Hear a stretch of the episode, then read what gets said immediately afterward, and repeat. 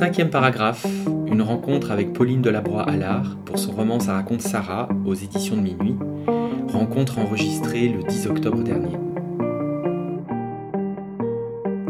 Le titre de votre roman agit comme un ostinato dans la première partie du livre. Est-ce pour cela que Ça raconte Sarah est devenu le titre? Ou bien est-ce que c'est l'inverse? Est-ce que cette formule obsessionnelle a lancé l'écriture? L'urgence de faire le portrait de cette femme?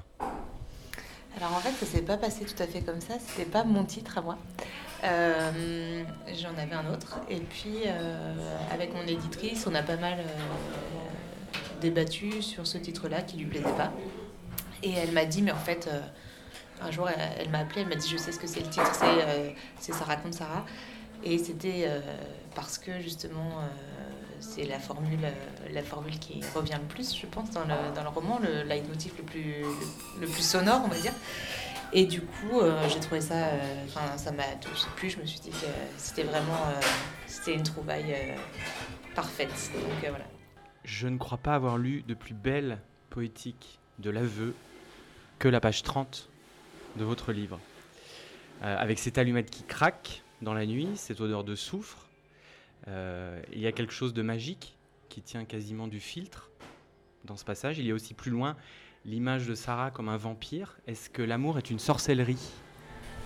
Ah oui, alors là, tout à fait, l'amour est une sorcellerie, c'est à la fois une magie blanche et une magie noire. Enfin, en tout cas, c'est ce que j'ai voulu écrire moi, euh, moi dans ce livre, euh, parce que c'est merveilleux et féerique et avec un filtre comme dans Tristan et Iseux, et en même temps, c'est l'enfer de, la, voilà, de, la douleur, de. Comment dire le, ouais, de l'obsession, hein, mais l'obsession qui tourne mal. Euh. donc, euh, oui, oui, c'est magique et en même temps, c'est vraiment magie noire, magie blanche. C'est les deux. Et d'un coup, le silence. La lumière vive sur scène. La lumière crue, cruelle. Le moment suspendu dans le noir d'un coup dans le silence d'un coup. Et rien. Pendant quelques instants, rien. Sauf mon pouls qui palpite. Et puis, et puis elle entre, sur scène. Tous autour de moi, tous, ils applaudissent. Je n'entends rien, je la regarde. Sa robe longue, l'éclat de ses boucles d'oreilles, la lueur de ses incisives, mon vampire, son violon, son chignon, son air lointain, mon souffle destitué, la partition qu'elle ouvre, ses cils quand elle s'assoit. Dans le silence étourdissant, l'octuor de Mendelssohn et elle, premier violon. Huit corps, trente-deux cordes, tout est immobile. Plus rien ne bouge, la vie est figée. Ça va durer cent ans, comme dans les contes. Mais non, son mouvement de menton est tout bouillonne. Elle est une flamme qui déferle dans tout l'allegro. Elle bondit, ma sauvageonne. Elle saute, elle trépigne, elle fuse. Con foco, et ce n'est pas moi qui le dis. Ce n'est plus son violon, c'est elle qui chante. Je voudrais que ça dure cent ans, comme dans les contes, que ça ne cesse jamais. Et puis dans le presto, elle bombe le torse, mon petit soldat, elle s'en va en guerre et je suis sa captive, pieds et poings liés. Ce sont les dernières mesures, elle se dresse, elle se cabre, elle devient titan. Tout vibre, tout explose. Avec ses seins orgueilleux, elle parade et elle triomphe. Elle a l'allure de ceux qui se mettent en chemin. Elle s'en va en guerre, ne sait quand reviendra. D'un lit à l'autre, du lit de la chambre de Sarah euh, au lit de Trieste, d'un bout à l'autre du roman, la narratrice tente d'échapper à l'emprise de la mort. Plus on avance, plus finalement, ça raconte la narratrice. Mm. Ça me fait plaisir ce que vous me dites là parce que, euh, en fait, euh, pour moi, la deuxième partie du roman, c'est le moment où la narratrice prend corps. Et euh, malgré le chagrin qui l'envahit, malgré, euh, euh, enfin plus que le chagrin, la douleur intense et même parfois physique, elle, elle se constitue à ce moment-là en tant que personnage parce que elle, elle, voilà, elle prend cette décision de partir.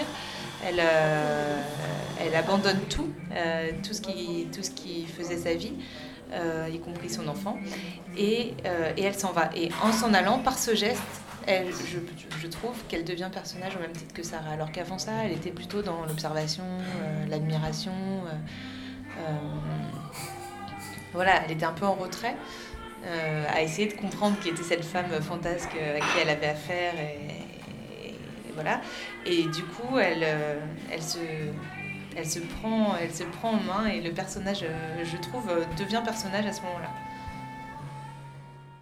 Mais jusqu'au bout, on ne saura pas quel est son nom. Ben, je voulais pas qu'il y ait d'autres prénoms euh, qui fassent écran euh, à celui de Sarah. Pour moi, ce qui était très important, c'était le sien. Euh, l'enfant n'a pas de prénom, les compagnons n'ont pas de prénom, la narratrice n'a pas de prénom. Il y a quelques, voilà, quelques personnages italiens, mais qu'on oublie aussi vite qu'on les a entendus, je pense, ces prénoms-là. Et donc voilà, je voulais qu'en parcourant le livre, il y ait vraiment ce, prénom qui saute aux yeux et qui existe, et pas besoin de d'en avoir d'autres. La musique est omniprésente dans Ça raconte Sarah, ne serait-ce que parce que Sarah est violoniste. Est-ce que vous écrivez en musique ou est-ce que c'est le silence total? Alors c'est le silence total, c'est-à-dire que je suis incapable d'écrire euh, avec euh, de la musique, mais par ailleurs j'en écoute énormément et, euh, et, du coup, euh, c'est important quand même pour moi que les phases d'écriture avant ou après, mais par contre, le moment même où j'écris, où je suis à mon ordinateur, euh, là, là il n'y en a pas. A priori, il n'y en a pas. Ça peut arriver, mais c'est vraiment très rare. Je pense que vous avez déjà plus ou moins répondu à cette question, mais est-ce que vous vouliez, dès le début de l'écriture, structurer votre roman en deux parties bien distinctes, différentes, ou est-ce que ça s'est imposé au cours de l'écriture, au cours du travail? Ah, moi, quand je me suis lancée dans l'écriture de ce roman, j'avais deux scènes euh, en tête, les deux scènes euh, d'Elie. Enfin, j'avais le prélude en tête, ça, je savais que ça, ça m'apparaissait comme ça, et la scène de fin. Et entre les deux, je ne savais pas tellement ce qu'il allait se passer. Je savais juste que je voulais faire le portrait du personnage de Sarah, donc j'imaginais que c'était une partie à part entière. Et puis, euh, je voulais faire le portrait d'une ville et je voulais faire le portrait de Trieste. C'était hyper important pour moi de, peindre cette ville-là. Donc je savais que l'action s'y déroulerait, mais euh, je ne savais pas ce qu'il allait se passer. Et surtout, j'ai été moi-même un peu surprise de voir que j'adoptais pour les deux parties des écritures assez différentes. Ça, c'est. Je l'avais pas. C'était pas schématique dans ma tête, je l'avais pas prévu. Ça s'est fait comme ça euh, pendant, le, pendant que j'écrivais. D'accord. Vous tenez un journal intime depuis de nombreuses années. Est-ce que vous considérez cette pratique de l'écriture comme un laboratoire du roman ou est-ce que c'est quelque chose de totalement à part? Bah, J'ai longtemps cru que c'était à part et en fait en réalité euh, en y réfléchissant je pense que c'est lié. Euh, déjà parce qu'il m'arrive très souvent dans la vie de vivre, vivre des choses euh, pour ensuite pouvoir les raconter.